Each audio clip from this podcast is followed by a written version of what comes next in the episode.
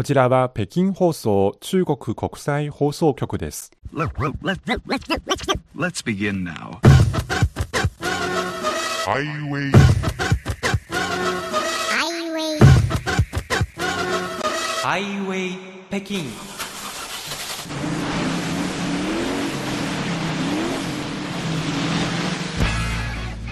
お聞きの番組はハイウェイ北京 CRI 中国情報ラジオです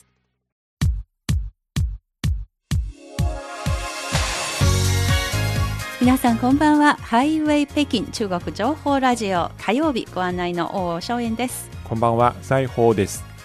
秋うららという言葉がありますが、はい。まさに今の北京なんですけれども、はいやっぱり気温がどんどん下がってきていますよね。はい。先週の土曜日はもう素晴らしい秋晴れのいいえーお天気でした、うん。えーあのポカポカしたあの太陽が出てきてすごく暖かく感じました。紅葉も本当にいいシーズンになりまして、はい。で翌日が曇り。はい。最高気温13度最低気温4度、そんな日にですね久しぶりに北京でビッグイベントが開催されました。そうですね。えー北京国際マラソンですね。はい実はこれまでの2年間、2020年と2021年、まあ、2, 2年連続してコロナの影響で中断していましたけど、はい今回は3年ぶりの開催となりました。はい、私もその日は朝から友達がモーメンツであのグループチャットなどで、はい。あのマラソンの現場に来ているという写真が送られてきてああ今年も秋の風物詩かっていうすごく懐かしい気分というか、はい。あのやっぱり秋がマラソンが必要だなということを実感しましたが、西郷さんはどうですか？そうですね。実は私の母もお。その日の朝早くから街中に出て、あの道のそばで選手の皆さんに応援しに行きました。おーお母さんがララドイなんですね。応援団だったんですね。あの一人だけの応援団ですけおど、特に女性の皆さんにエールを出していました。あー秋はスポーツの秋でもありますので、はい。これから冬に向かって北京がどんどん変わっていきますけれども、残りわずかの北京の素晴らしい北京終点、うん。北京の秋を、えー思う存分楽しんでいきたいと思います、はい。えーこんな秋うららの北京からお届けする今週の番組今回はニュースファイルでお過ごしいただきます。はい、中国の 5G ネットワーク構築予定より早めに目標を達成。それから四川省などで出張料理人が人気などのニュースについてえー解説を加えながらお話しします。ということで今日も最後までお楽しみいただければと思います。それでは今日のオープニングナンバーです。中国大陸の男性歌手周深の歌で焰火花火我经过世界，路过黑夜，阑珊的人群，你在烟火那边，是梦的直觉，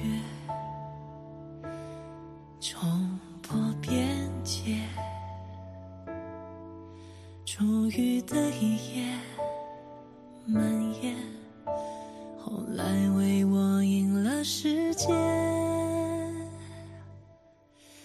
始终抵达着不停歇，我也靠着你的肩，我们不会分别。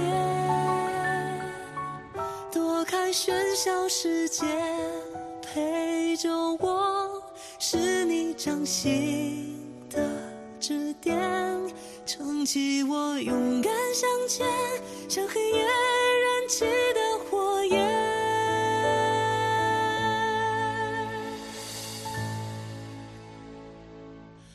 Cause I believe I love you, true love will take its course。在你身边的是我，漫长时光陪你度过。Cause I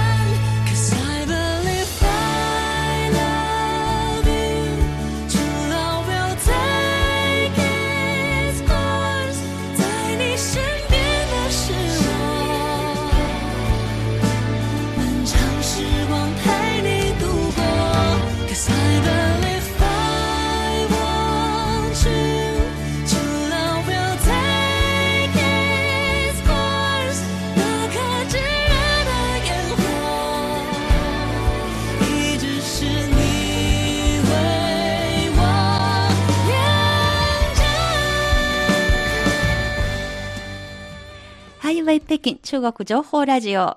火曜日のご案内は私、大正円と、裁縫です。ここから最近いただいたリスナーさんのお便りを抜粋してご紹介いたします。はい。まず、愛知県岩倉市にお住まいの入本直正さんからいただきました。はい。今回はですね、地元の日本の新聞の切り抜きですね。うん。えー、どの新聞か教えてくれてませんが、こんな、あの、すごい記事が載っていました。はい。しつけという漢字ありますが、うん。あの、左半分にみ、体の意味のみに、はい。右半分が美、美しいという字をはい。書き合わせる字ですが、うん。このしつけの漢字を中国で、えーなんと今、あの、これが検索すれば、中国のインターネット検索大手と言いますと、バイドゥ、はい。100に旅と書いたバイドゥなんですが、うん。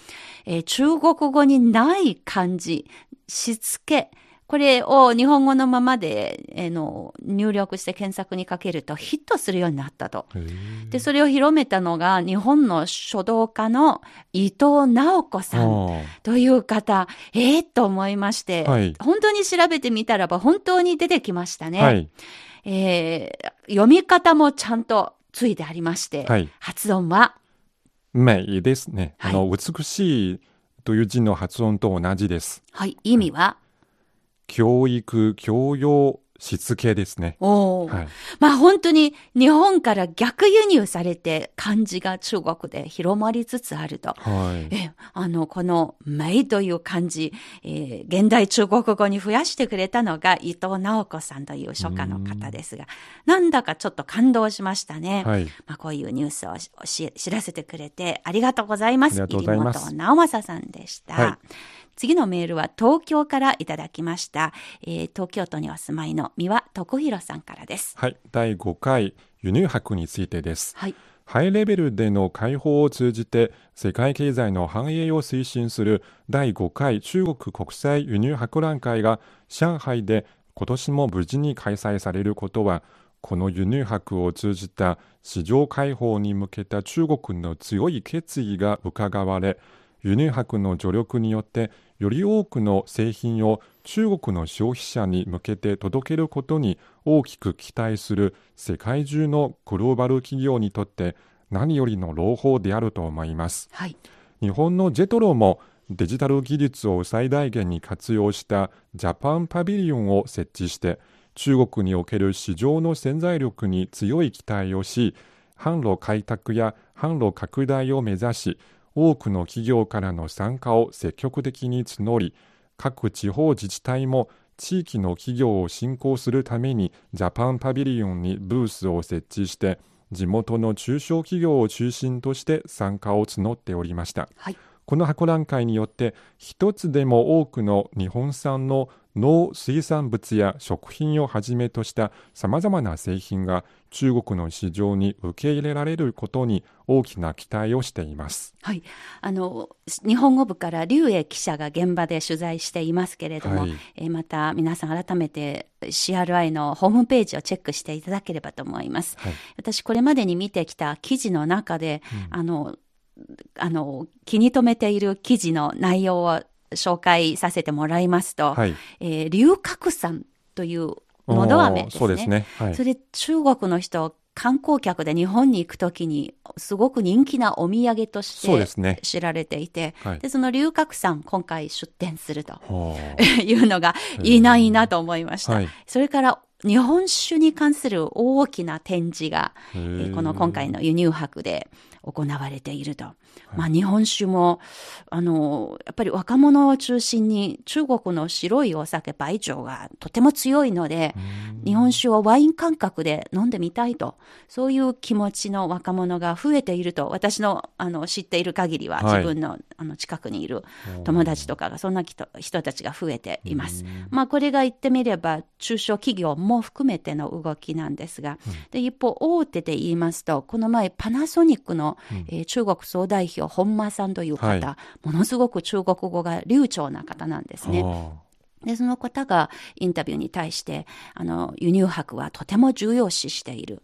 パナソニックは中国マーケット、えーもう2割以上のその世界市場に占める割合が、あの、すごく大きなウェイトですし、えーそしてその本間さんがおっしゃっていることの中で印象に残っているのは、えー今回5回目の開催ですが、毎回この輸入博の出展によって、いいサークルができている。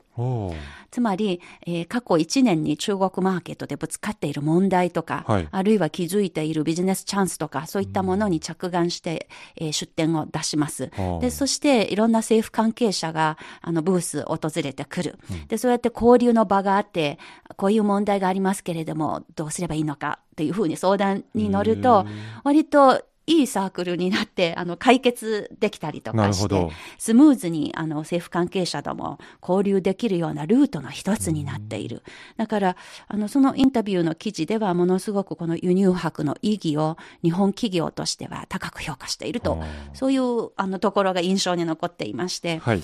やっぱり日本の関連報道の中でもここ数日輸入博に関する報道、えー数が増えているようにも思いますが、はいえー三輪徳弘さんがまあそういう意味で本当にいい着眼点で私たちにお便りをくれたと思います。はいありがとうございます。ありがとうございます。今週のお便りのコーナーでした。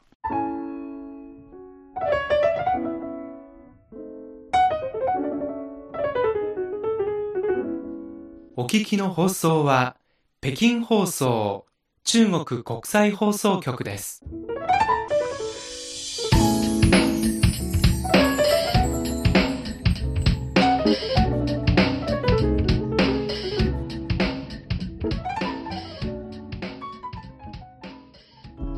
ハイウェイ北京中国情報ラジオ。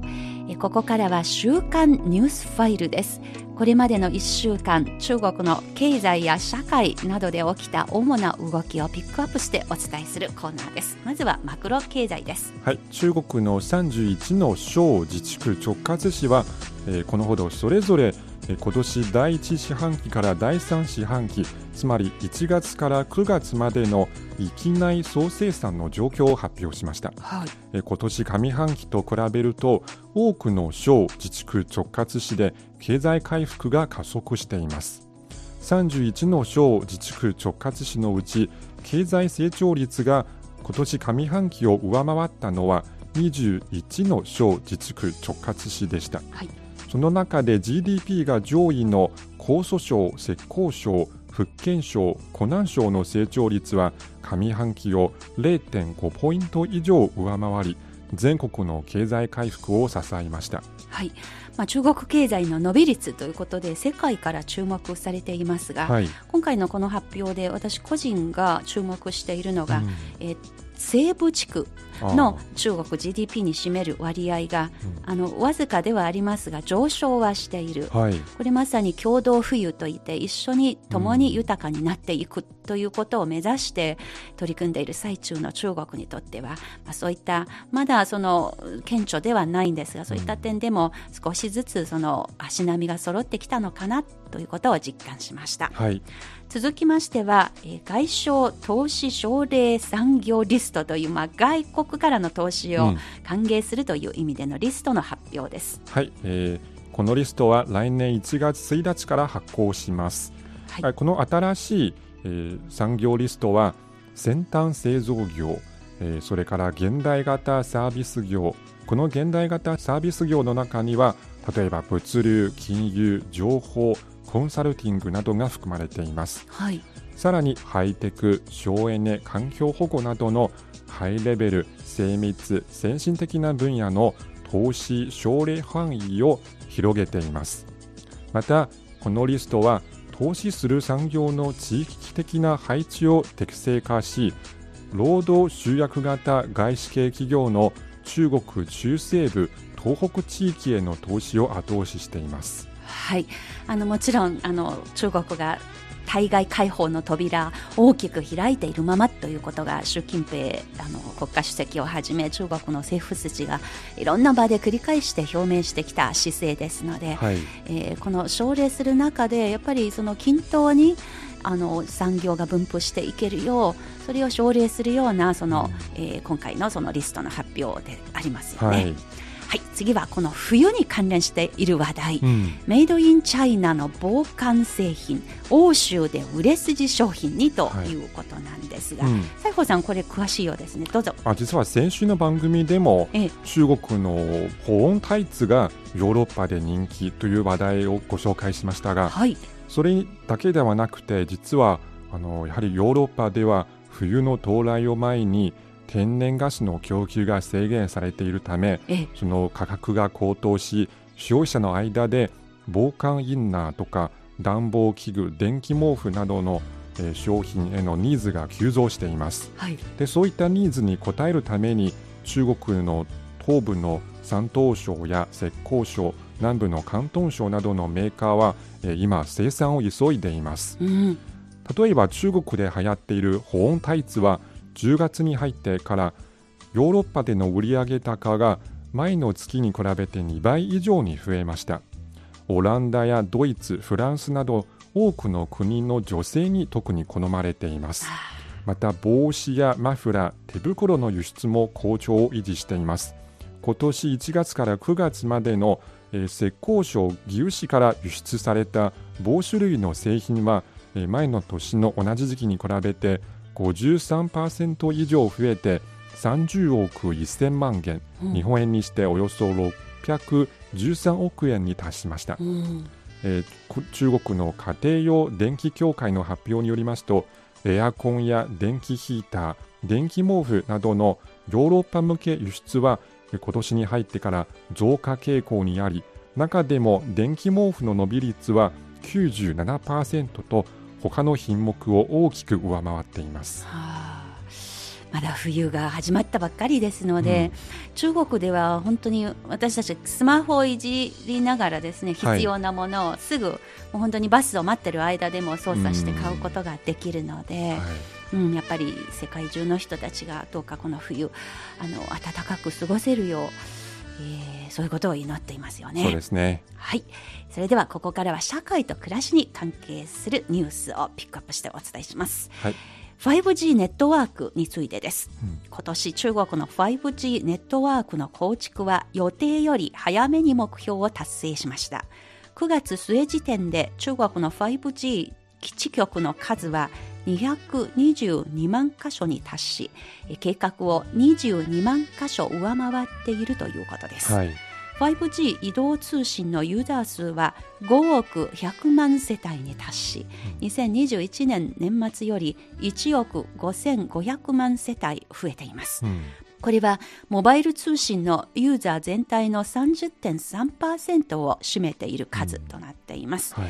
えー 5G は現在産業、医療、教育、交通など多くの分野で資源を活性化させる役割を果たしています。はい。まあ、こんな中で私が実感しているのはものすごく携帯電話のあのでですねインターネットにつなぐときにすごく早くなってることは確か実感がありますしあ,、はい。と北京でもですねあの、えーバス市バスのアプリとかをダウンロードすれば、えー自分のあの調べたいバスのその本数ですね、あのバスのその番号をですね、はい。入力すれば、はい。今そのバスの中車窓の混み具合はどのぐらいなのか。でどこを走ってあと何分で来るのか、はいは一発でわかるのであのこれは以前日本に留学に行った時にですね日本で割とあのバス停とかに行きますと、はい大体教えてくれますので、はいい、いないいなってすごく羨ましがっていましたけれども、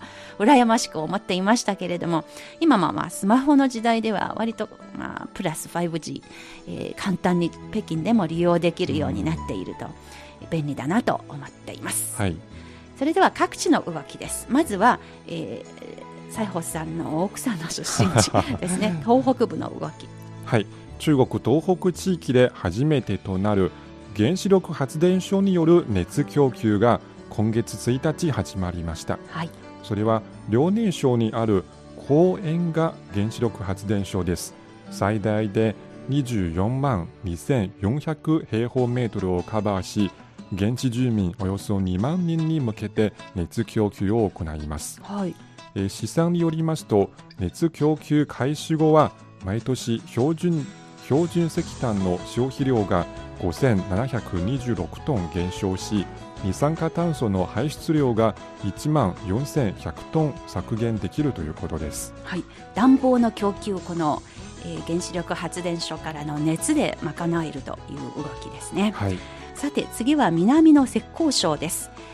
えー2022年世界インターネット大会ウーチンサミットウーチンという地名がありまして、はいカラスのウーという字に、うんチンは町の意味ですが、えーウーチンウーチンサミットが11月9日から11日までオンラインとオフラインを併用する形で開催されることになっています。オフラインでは毎年と同じように、えー浙江省のウーチンに会場が設けられます。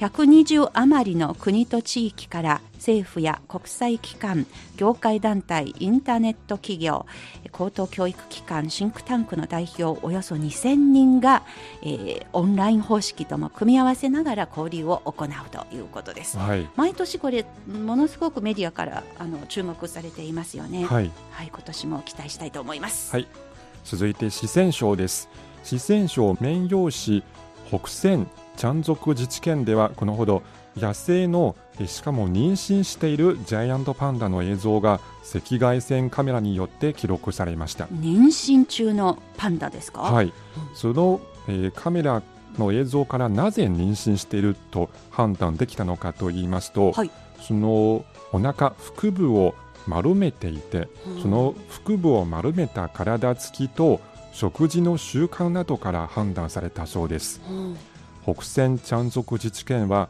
えー実はジャイアントパンダ国家公園の中心エリアにありましてはい。えー現在74頭の野生のジャイアントパンダが生息しています。いやーなんかおめでたの嬉しいニュースですね、はい、えー人間の赤ちゃんは10ヶ月ですがジャイアントパンダって何ヶ月ですかね、はい、調べてみたんですけど5ヶ月ですねはい、だからちっちゃく生まれるんですね。はい、あっという間に大きくなるのではい。驚くんですけれども、は74頭野生のジャイアントパンダが生息している北川県いや無事生まれて元気な赤ちゃんになってほしいなと祈っています、はい、えー引き続き四川省です、うん。四川省では最近話題になっているのは、うん。まあ、グルメの省でもありますのでこの四川省の省都の成都市では、出張料理人が大流行しているとはい。いうニュースですが、まあ、飲食店の厨房ではなく依頼された場所に出向いて料理を振る舞う、えー出張料理人。はい、これがあの人気を集めています、本場の四川料理を作るほか買い出しや皿洗いまで一括したサービスを提供してくれるということです。いいですね。はい、はい、出張料理人サービスを運営する団体の責任者によりますと出張料理人はえー毎日注文に合わせてし市場でですね市場で食材を揃えてから依頼人の自宅を訪問し、ユニフォームに着替えます、依頼人による食材確認を経て調理を始めます、はい、でこのサービスは現在四川省のほか湖南省上海市安徽省江蘇省などにも登場しているそうです、はい、えーちなみに1回の利用料金は50元から70元、えーこれおよそあの日本円に直せば1000円から1400円ですが、えー利用時間はおよそ1時間、まあ、もちろん食材の買い出しとかは別料金ということになりますが、これ料金は決して高くないと思いますね。はい。あの普通の中国で割とアイーさんといってお手伝いさん、うん。家政、えー手伝い家事手伝い家事代行サービス、はい、割と普通に利用されていますようん、ね。そうですね。その時間1時間1時間についてほぼ同じような相場ですね50元から70元、うんはい、あのこれは利用できるなと思うケースがありましてうん、友達とかを招いて家でホームパーティーやるときなるほど、やっぱり来てもらって作ってくれればありがたいなと。そうですえねー。北京にももしあればですね、うん。利用したいなと。そういう時にね、はい。利用したいなと思っています、はい。さてここで一曲お届けしましょう。中国大陸の歌手胡夏の歌で「世界上所有的黎明」世界中の明け方どうぞ。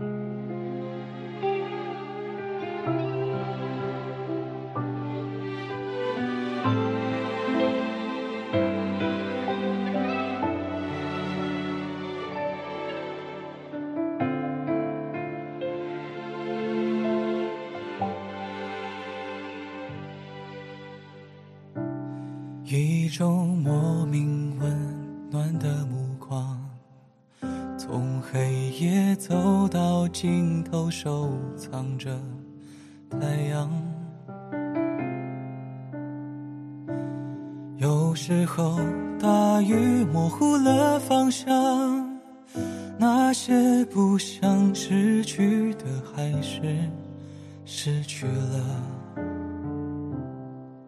留下几道疤，习惯多少伤，终于找到了药方。呼吸着苦难隐藏于你的脸庞，泪水围成河，生命唱成歌，脉搏还用力的跳动啊！无数双眼想起明星方向仰望。当你穿过世界上所有黑夜啊，手捧着流星，别再坠落，就变成一盏灯。光追随着跳灯的人走向远方，世界上所有黎明总会到达。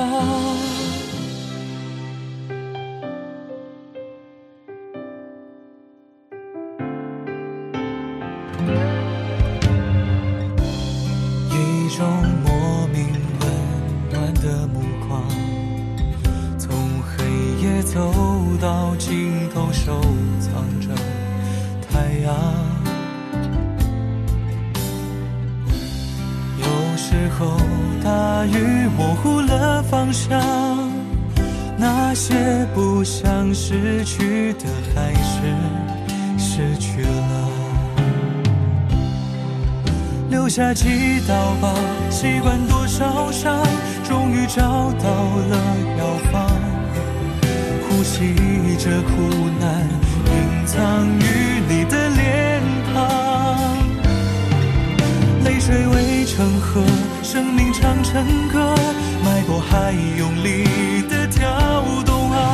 无数双眼想起明星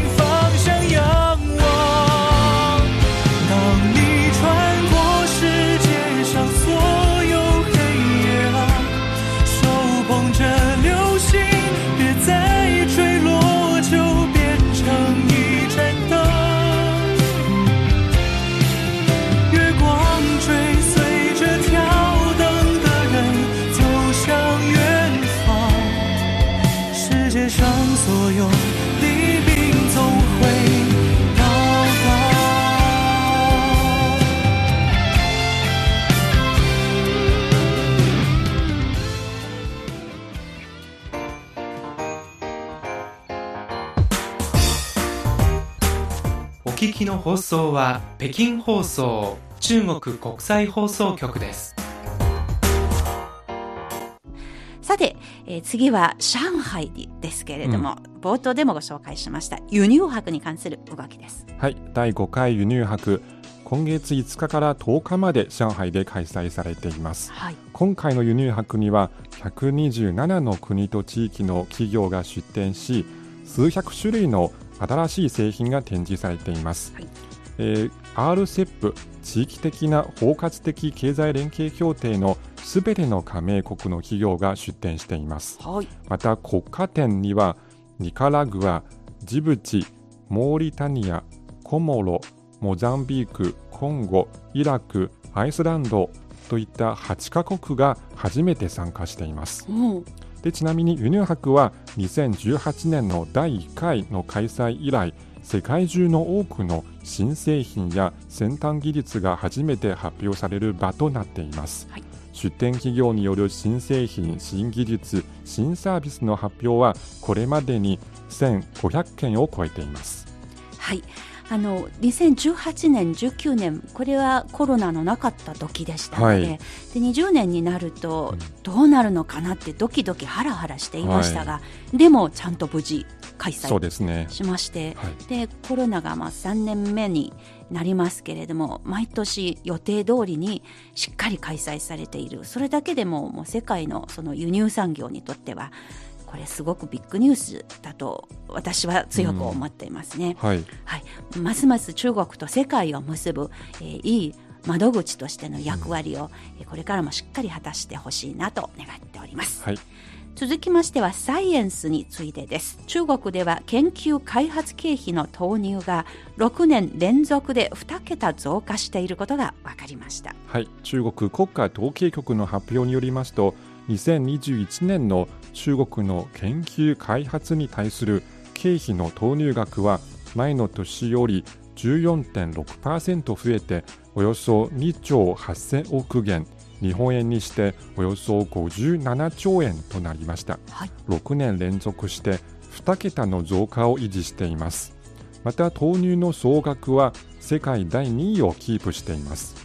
ちなみにこれまで5年間の年平均伸び率は12.3%に達していてアメリカ、日本、ドイツなどの先進国より明らかに上回っています。はい、こうした R&D に対する経費投入、えーその成果の一つとして次の動きこれ先週の日本の各放送局でも大々的に取り上げていました、はい、えー中国の宇宙ステーション、えーが完成したということですね、うん。えー宇宙ステーションの実験モジュールムーテンが、えー転移完了ということですが、うん。まあ、中国の宇宙ステーションを構成する一部として10月31日に打ち上げられた実験モジュール「夢天」うん。夢の天無天ですね、はい。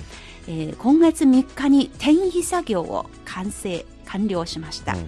これによって中国宇宙ステーションの T 字型の基本構造が軌道上で、まあ、できたということを意味します。転移というのが、まあ、つまりドッキングしてそして予定したその場所に、うん。えーしっかりと、うん。あの地位にですね、うん。えーしっかりと到達するという意味ですけれども、はい。えー今後は計画に基づいて宇宙ステーション複合体のえー基本機能のテストと評価が実施される予定ですと。うん。で T 字型と言いますと大体の人が思うのがその T の下の下のバーが長いように思いますけれども、しかしこの中国宇宙ステーションの場合は T の T 横棒の方が長いそうですね。はい。で最初に打ち上げられたコアモジュール。これがその下の方の棒になります、うん。T の下の横の垂直の棒。でムーテンとモンテン。うん。この2つの実験モジュールがその T の上のその横の棒になるわけです、はい。えー下の方よりもずっとうん体積とか広いと大きいということですね、はい。まあ、これが完成すれば今度外国の宇宙飛行士の滞在も視野に入れての本格的な運用が始まりますのでいろいろまた宇宙からの新発表楽しみにしていきたいと思います。はい。さて最後は今週の気になるですが西郷さんまた動物好きな西郷さんが選んだのがこちらです。そうですね。これは面白いなと思って気になりました。お中国南部漢市地湾族自治区の中心都市南寧市でこのほどえ深夜に一匹のダチョウが突然街中に現れました。驚き。そして不思議なことにえ赤信号になるとそのダダチョウは足を止めました。え待っている。はいそれが話題になりました。なんでですかね。現地の養殖場にあの飼育されているダチョウだそうでお。その養殖場の扉がうまく閉まらなかったため、はい。外に逃げてきたということです。せっかく逃げてきたもうすごくあの大胆なダチョウですけれども、うん。しかしいざ街に出かけてみると交差点にあの走ってくると赤信号を見て足を止めました。なぜ信号を待っていたのかその理由について養殖場の関係者が話しました、どういうふうに？えーこのダチョウは臆病です。え？電気自転電気自転車に乗っていた人が信号待ちをしていたのを見てダチョウも止まったと説明しました。本当ですか？はいそういうことらしいですね、へえでそのダチョウは今すでに保護されていて養殖場に戻されているそうです。ちょっとした冒険の旅すぐ終わってしまったようですね、はい、せっかく肝っ玉の大きいダチョウとして生まれてきたのにね。はい、しかもちゃんと交通ルール守ったダチョウですね。ねえこれ、ま、礼儀正しいと褒めてあげなくちゃ、とはい。いうことも思ってますが、うんなるほど。可愛いダチョウの動きでした、はい、ここまでお送りしてまいりました。ニュースファイル、えー今週のニュースファイルは以上ですハイウェイ北京お楽しみいただけているでしょうか？この番組はポッドキャスト、そして CRI 日本語部が運営しているスマートフォン向けのアプリカンカン KANKAN のカンカンでもお聞きいただきます。ぜひそちらの方も合わせてチェックしていただければと思います。それでは今日の番組ここまでのご案内は私大正円と。西宝でした。それでは皆さんまた来週